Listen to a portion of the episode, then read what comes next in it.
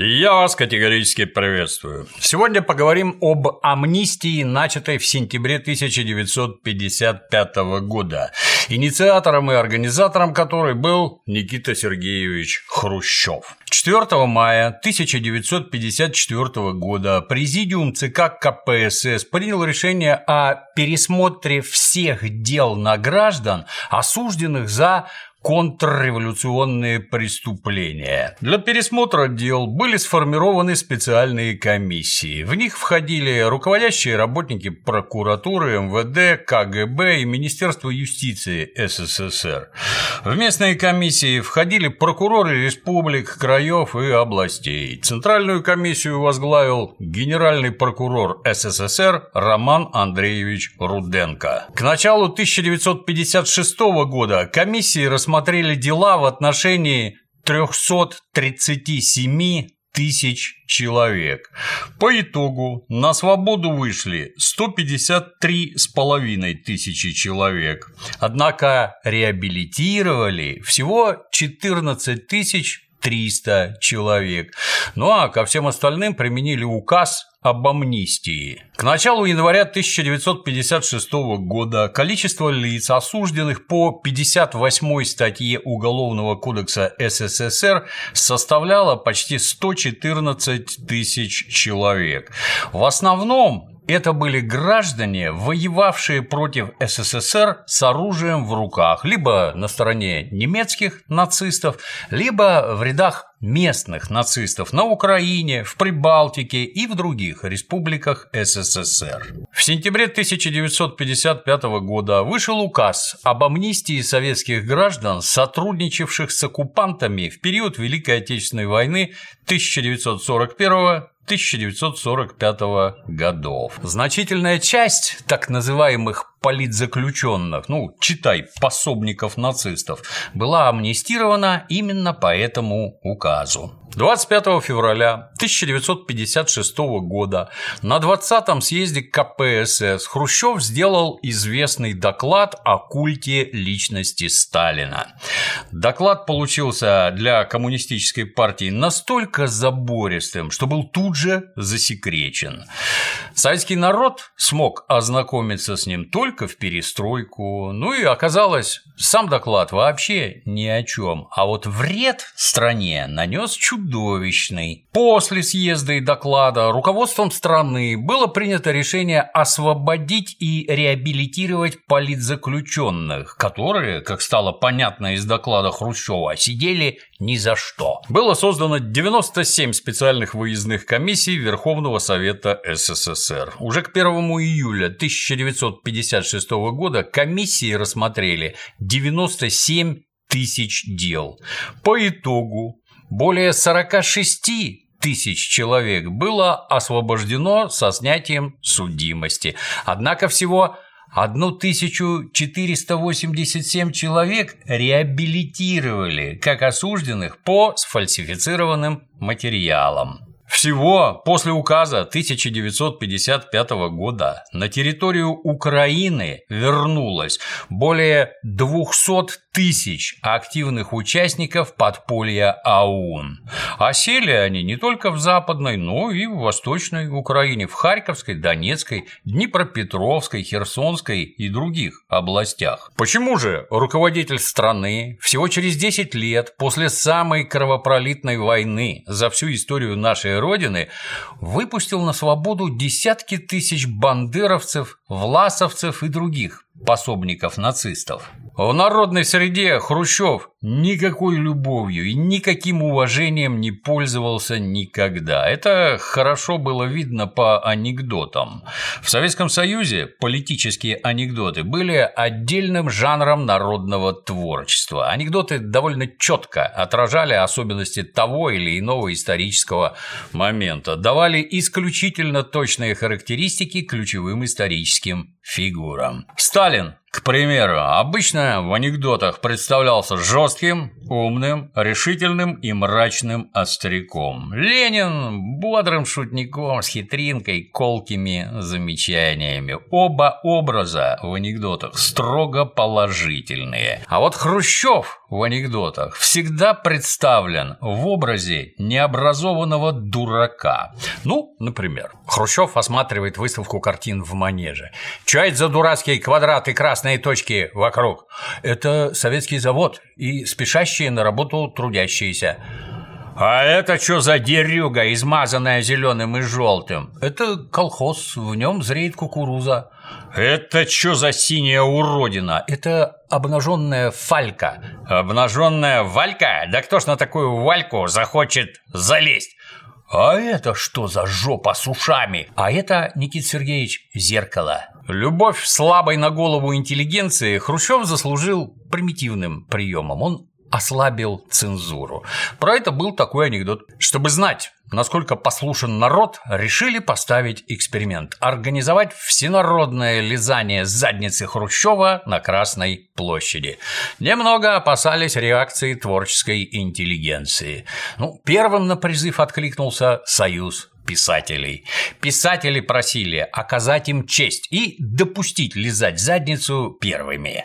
Кстати, даже после смерти Хрущева именно творческая интеллигенция продолжала неистово лизать задницу и активно продвигать образ Хрущева как образ неоднозначный, сочетавший в себе и хорошее, ну, в первую очередь, борьбу с кровавым сталинским наследием, так и плохое, ну, катастрофическую некомпетентность в вопросах народного хозяйства.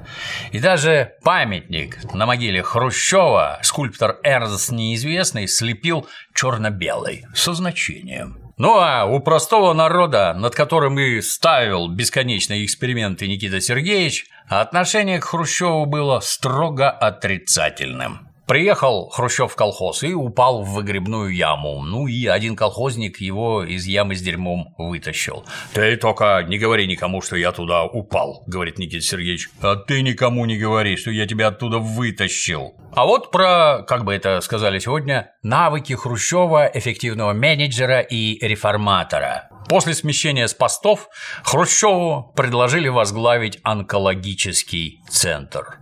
Хрущев говорит, я ж в этом деле ничего не понимаю.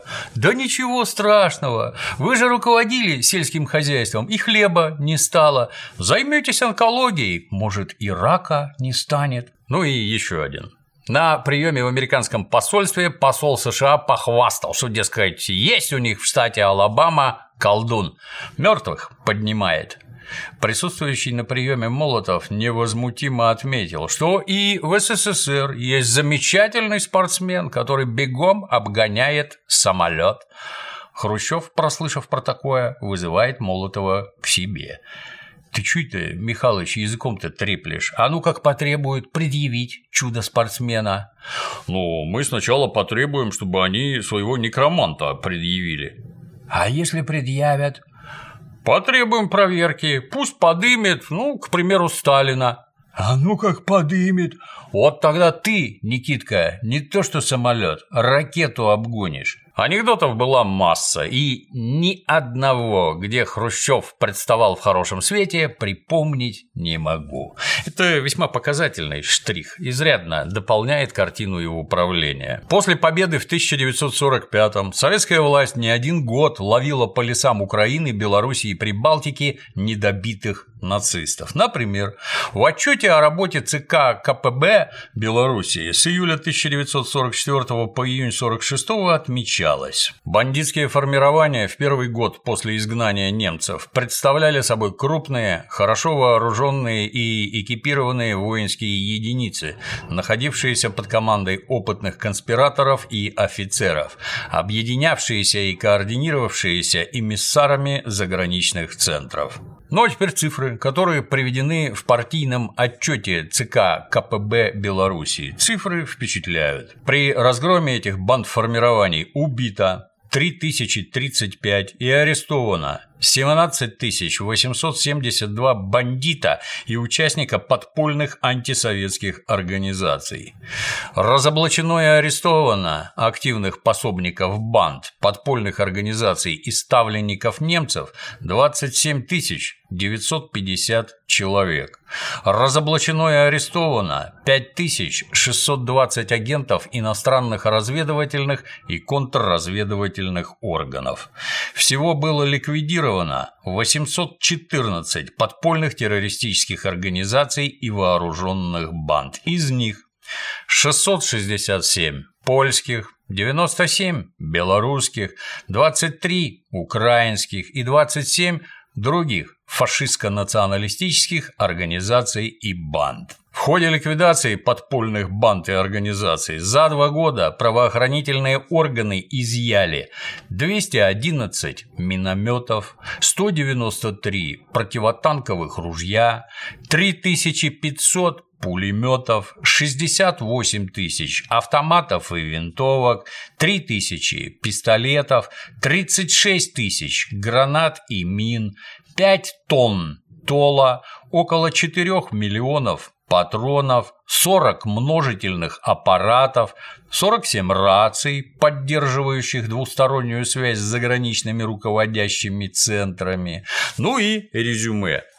Общее число убитых с нашей стороны 924 человека, то есть погибло почти тысяча человек наших наших, которые всю эту мразь из лесов Белорусской ССР вычищала. И это только по Белоруссии. О том, что творили пособники нацистов на нашей земле, включая Украину, есть отдельный ролик. Если не видел, ознакомься. Большая часть бандеровцев, которые не успели сбежать за кордон, ну, были либо уничтожены, либо выловлены и осуждены. В основном по статье 58 Уголовного кодекса СССР. Наказание по ней предусматривало лишение свободы на срок от 10 до 25 лет. Хрущев уже в 1945 году проявил весьма необычное отношение к бандеровцам. В докладных записках Сталину он писал о том, насколько важна амнистия для населения, проживающего в западных областях Украинской ССР. Писал, что только за два месяца лета 1945 года, благодаря новости об амнистии, из лесов вышло более пяти тысяч бандитов, 22 тысячи дезертиров и уклонистов. Следом за амнистией в 1947 году отменили смертную казнь. Ну, такие шаги советского руководства понять можно. Этим решалось сразу две проблемы послевоенного времени. Первое – обеспечение притока населения, способного работать на восстановление страны. Ну и вторая – наведение общественного порядка. Сидя в лесах, бандиты и дезертиры даже еду могли добыть только преступным путем. Новость об амнистии и надежде надежда на ее получение выглядели как шанс на возвращение в нормальное общество. Но при этом далеко не все забывали свое преступное прошлое, и как только менялись настроения, тут же снова брались за оружие. Почему же Никита Сергеевич так родил за пособников нацистов? На этот счет у исторического сообщества существует, как водится, несколько мнений. Одни предполагают, что он искренне переживал за близкую его сердцу Украинскую ССР, ну и за ее жителей. Другие объясняют его поведение пониманием сложного положения экономики Украинской ССР, необходимость привлечь рабочие руки. Третьи в этом родении за бандеровцев и власовцев видят желание создать себе политических сторонников ну, для борьбы за власть. Никита Сергеевич Хрущев родился в 1894 году в селе Калиновка Ольховской области Дмитриевского уезда Курской губернии. Сейчас это Хомутовский район Курской области. В 1908 семья Хрущевых переехала на Успенский рудник около Юзовки, сейчас это город Донецк, где 14-летний Никита стал учеником слесаря на машиностроительном и чугунно-литейном заводе «Боссе». В мемуарах Никита Сергеевич об Украине писал вот что. Я-то не придавал значения тому, украинец я или русский, я интернационалист и с уважением относился и отношусь к каждой нации. Но наиболее близки мне те, среди кого я провел свои детство и юность. Это русские и украинские рабочие и крестьяне, а также украинская интеллигенция. Я работал на Украине не просто с удовольствием, а с большим наслаждением и очень доволен отношением ко мне всех ее людей, рабочих, крестьян и украинской интеллигенции. Заметь, что Хрущев дважды упоминает не только рабочих и крестьян, но еще и украинскую интеллигенцию. В конце 20-х, когда он работал за воргом Киевского окружного комитета партии, та самая национальная интеллигенция полным ходом строила республику как социалистическое национальное государство украинского народа. Справедливо предположить, что Хрущев был одним из миллионов граждан, которые в те годы усвоили украинскую национальную идентичность в соответствии со стандартами, которые задавала дорвавшаяся до рычагов власти та самая украинская интеллигенция. Без принятия этой титульной идентичности, Хрущев просто-напросто не смог бы построить партийную карьеру в национальной республике и никогда бы не стал первым секретарем Центрального комитета Коммунистической партии Украины. Напомню для молодых, в СССР наряду с Коммунистической партией Советского Союза существовали коммунистические партии республик Советского Союза. Таковые были во всех республиках, кроме РСФСР. У России своей компартии не было. Поэтому самой большой и влиятельной из национальных партий была именно Коммунистическая партия Украины. Хрущев возглавлял ее в общей сложности 11 лет. Нельзя обойти вниманием и личную жизнь Хрущева. Большое влияние на Никиту Сергеевича оказала его вторая жена Нина Кухарчук, которая, по сути, и вытянула Хрущева из провинции. К моменту встречи с Кухарчук Хрущев был местечковым активистом с шахтерскими корнями. Как отмечали современники, активистом он был хоть и болтливым, но сообразительным. На момент встречи с будущей женой имел образование в объеме трех классов церковно-приходской школы. Сама же Кухарчук выросла в польско-украинском окружении окружении в селе Василев на Холмщине, в ту пору входивший в состав Российской империи. Ныне это Томашовский район в Польше. Кухарчук имела за плечами гимназию, знала украинский, польский, французский языки и в 20 лет уже входила в Центральный комитет Компартии Западной Украины. Ну, понятное дело, грамотная и образованная Кухарчук знала, как произвести впечатление и повлиять на простого, но при этом перспективного паренька с шахтерскими корнями. Кухарчук была одной из первых выпускниц Коммунистического университета имени Свер Свердлова. На тот момент это был один из лучших университетов страны. Лекции там читали серьезные люди из партии большевиков, а выпускники рассматривались как будущая управленческая элита. Например, в то же время в университете обучался Алексей Щербаков, доверенное лицо Сталина и руководитель Совинформбюро и глав политуправления армии в годы Великой Отечественной войны. Ну и когда Хрущев был региональным руководителем среднего уровня и шло его становление как политического деятеля, окружение его состояло в основном из украинцев.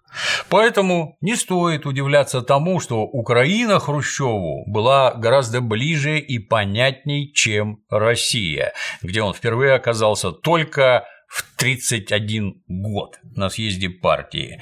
В общем, Хрущев действительно любил Украину. Результаты этой любви мы наблюдаем на Украине сегодня. Вернемся к отношениям Хрущева с представителем украинской интеллигенции. Хрущев довольно высоко ценил украинского писателя, политика и общественного деятеля Владимира Винниченко.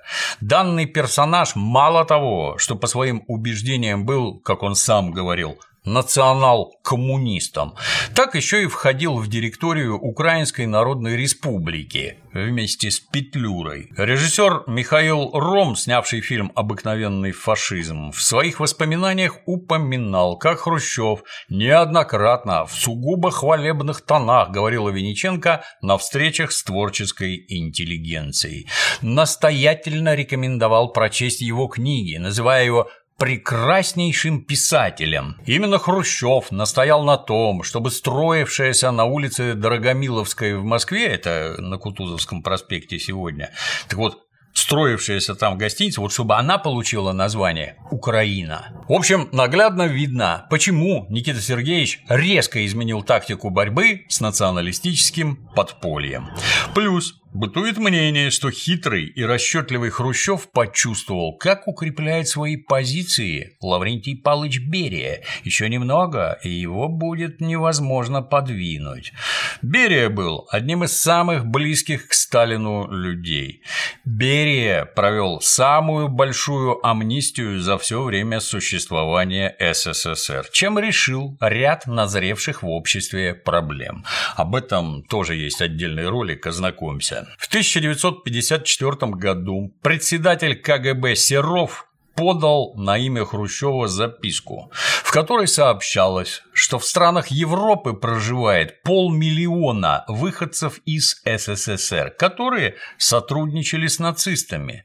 Есть среди них и участники бандеровских банд. Этих пособников нацистов в условиях холодной войны в качестве ударной силы могут использовать США и их европейские союзники. Ну, сегодня вроде ни у кого нет сомнений в том, что использовали по полной. Враги постоянно думали о том, как бы еще нагадить Советскому Союзу, а беглые бандеровцы и власовцы только и ждали момента отомстить. Все эти твари мечтали вернуться и установить на Западной Украине свой порядок. 9 сентября 1955 года в Советский Союз прибыл с визитом канцлер новообразованной ФРГ. Визит приурочили к установлению дипломатических отношений с просьбой о снисхождении к нацистам. Перед отъездом из ФРГ Аденауэр заявил, что самой важной темой переговоров в Москве будет возвращение немецких заключенных. В то время на территории СССР находилось примерно 10 тысяч немецких солдат, офицеров вермахта и Waffen-СС, и еще около 20 тысяч гражданских лиц, арестованных после войны и осужденных военными трибуналами. К 12 сентября в Москве была достигнута договоренность о возвращении 10 тысяч военнопленных и установлении дипломатических отношений. Кстати, среди выданных ФРГ нацистов были и матерые военные преступники, несколько высших офицеров, летчики асы и даже начальники лагерей смерти. Так что, когда ты сегодня смотришь на обмен пленных нацистов, ты не удивляйся. Тому есть самые разные причины. 17 сентября 1955 года в СССР вышел указ об амнистии советских граждан, сотрудничавших с оккупантами в период Великой Отечественной. По указу освобождали бандеровцев, власовцев, лесных братьев, полицаев и прочую мразь. По указу с них снимали судимость и поражение в правах. Я подчеркиваю красным, их не просто помиловали, с них сняли судимости и отменили поражение в правах. Благодаря этому вчерашние прислужники гитлеровцев потянулись на волю из лагерей и домой из эмиграции. Ну, то есть, как нетрудно догадаться, в советское общество вернулись откровенные враги. При этом многие, сбежавшие за границу, были завербованы спецслужбами США, Британии и ФРГ. В 1956 году в ЦК КПСС была направлена докладная записка за подписью второго секретаря Центрального комитета Компартии Украины Николая Подгорного. В ней говорилось о том, что из мест лишения свободы вернулись более 40 тысяч бывших. Среди них ряд экс-главарей Ауновского и церковно-сектантского подполья. На местах начали возникать проблемы. Подгорный в записке приводит пример. Возвратившийся в село Пощуки Ровенской области бывший бандит ОУН по фамилии Цвях избил бригадира колхоза Кушнера, сказав при этом «Вы наших повстанцев в тюрьму сажали, мы вас всех перережем». В начале 56-го начали возвращаться и депортированные, и этим помогали с работой и жильем, возвращали или возмещали конфискованное имущество.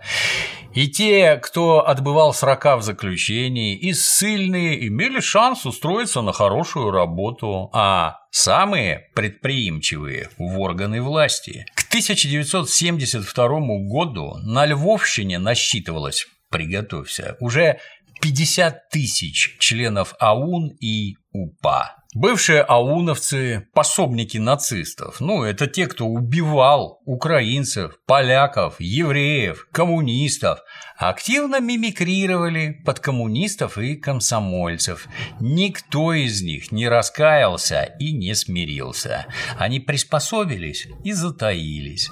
С годами в обкоме КПСС и райкомах Львовской области доля некогда осужденных бандеровцев превышала 30%, а в Волынской, Ивано-Франковской и Тернопольской областях их было от 35 до 50%. Ну давай посмотрим, каких замечательных людей в угоду своим политическим амбициям выпустил на свободу Никита Сергеевич Хрущев. Вот по амнистии освободили последнего предводителя УПА Василя Кука. Нацист Кук преемник нациста Шухевича, отсидел всего 6 лет и вернулся в Киев. После ликвидации Шухевича летом 1950-го он занял посты руководителя АУНБ на украинских землях, главы Генерального секретариата Украинской главной освободительной рады и главного командира УПА. Его пристроили на работу в Центральный государственный исторический архив, Украинской ССР и в Институт истории Академии наук Украинской ССР. В Советском Союзе за Куком присматривал КГБ, но это никак не мешало ему почти открыто вразумлять своих единомышленников. Это именно он когда-то сказал. Нужно менять тактику, нужно изображать добропорядочных советских людей, внедряться в органы власти, в образование и воспитывать новое поколение в духе наших национальных ценностей. Командира УПА «Север» Василия Галласа также освободили и поселили в Житомире. На многих высоких партийных и хозяйственных постах, не говоря о мелких, особенно в сельской местности, в Ровенской, Львовской, Ивано-Франковской областях, стояли люди из организации украинских националистов. Вот актер Александр Михайлов рассказывал интересное о съемках на Западной Украине. В 1987 мы работали над фильмом «Отряд специального назначения». Это про великих наших разведчиков Николая Кузнецова и Дмитрия Медведева. Съемки шли в Ровно и Львове. Я тогда играл Кузнецова. Ходил в немецкой форме обер-лейтенанта. А местные жители, завидев меня, вскидывали руку в нацистском приветствии. Радовались. Фу, наконец-то наши пришли. Ой, смотрите, форма, как у моего деда. Некоторые говорили, хватит разговаривать на русском, ухо режет ваша речь. Смотришь на них, а в глазах лютая ненависть и злоба.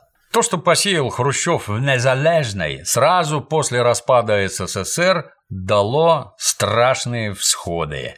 Героизация нацистских преступников, отрицание братства народов России, война со своим населением и продажность власти – все это мы наблюдаем на Украине с конца 80-х. Историк Пыжиков в работе над докторской диссертацией, изучая эпоху Хрущева, приводит слова одного из главарей Львовского краевого провода АУН Василя Заставного. Период борьбы с пистолетом и автоматом в руках закончился. Настал другой период, период борьбы за молодежь, период врастания в советскую власть с целью ее перерождения под большевистскими лозунгами. Наша цель проникать на всевозможные посты, как можно больше быть в руководстве промышленностью, транспортом, образованием, в руководстве молодежью, прививать молодежи все национальное. Внедрение бандеровцев в госаппарат набрало обороты, когда Хрущев поставил во главе ЦК Компартии Украины, не скрывающего своих националистических взглядов, Петра Шелеста. Именно при Шелесте в 70-м году начал карьеру в аппарате Центрального комитета Компартии Украины будущий первый президент независимой Украины Леонид Кравчук. Темы своего бандеровского детства первый президент Украины предпочитал не касаться. Один разок упомянул вскоре после августовского переворота, когда речь зашла об освободительной миссии АУН-УПА. Проговорился, что и сам в детстве носил в лес продуктовые передачки бандеровцам.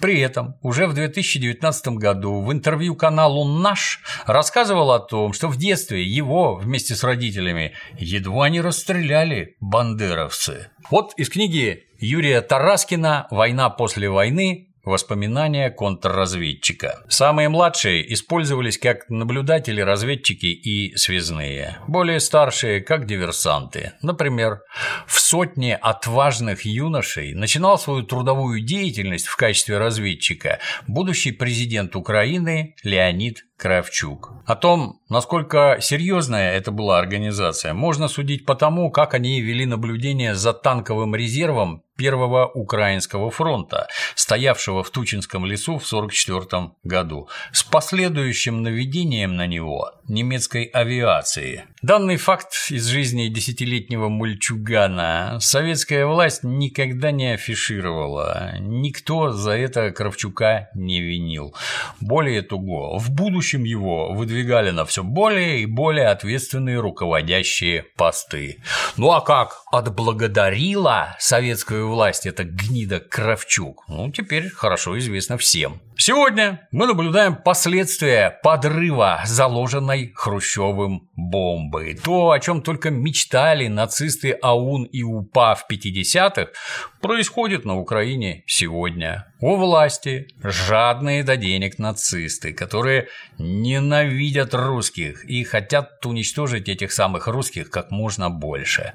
Ну а начало всему этому положили действия Никиты Сергеевича Хрущева. Можно вспомнить и другие достижения и эффективные реформы Хрущева. Именно он начал сближение с Западом, которое привело к возникновению Карибского кризиса и резкому ухудшению отношений с Китаем. Благодаря действиям Хрущева ухудшились наши отношения с Югославией, Албанией, Румынией и Кубой. В 1961 году выступления Хрущева против милитаризации крупнейших мировых держав оказались недостаточно убедительными и породили новые столкновения ФРГ и ГДР, что привело к Берлинскому кризису и возведению Берлинской стены. При Хрущеве начались разрушительные эксперименты в экономике. Экономическое управление, созданное Сталиным и дававшее великолепные результаты, было разрушено Хрущевым полностью. Провальные эксперименты в сельском хозяйстве. В общем, в нашей стране кукуруза и образ идиота Хрущева связаны неразрывно. Сегодня для многих очевидно, что реформаторская деятельность Хрущева была репетицией перестройки 1985 года, за которой, как все теперь знают, последовал развал страны и гражданские войны на окраинах. В 1964 Хрущев был смещен но вот исправить его достижения, особенно в экономике, советской власти уже не удалось. В общем, ты, как только заслышишь радостный вой отечественной интеллигенции про хрущевскую оттепель, ты посмотри на Украину, и вспомни о сотнях тысяч убитых тогда и о сотнях тысяч убитых сейчас. Гнилая интеллигенция о них не вспомнит никогда, а ты помни и думай. А на сегодня все.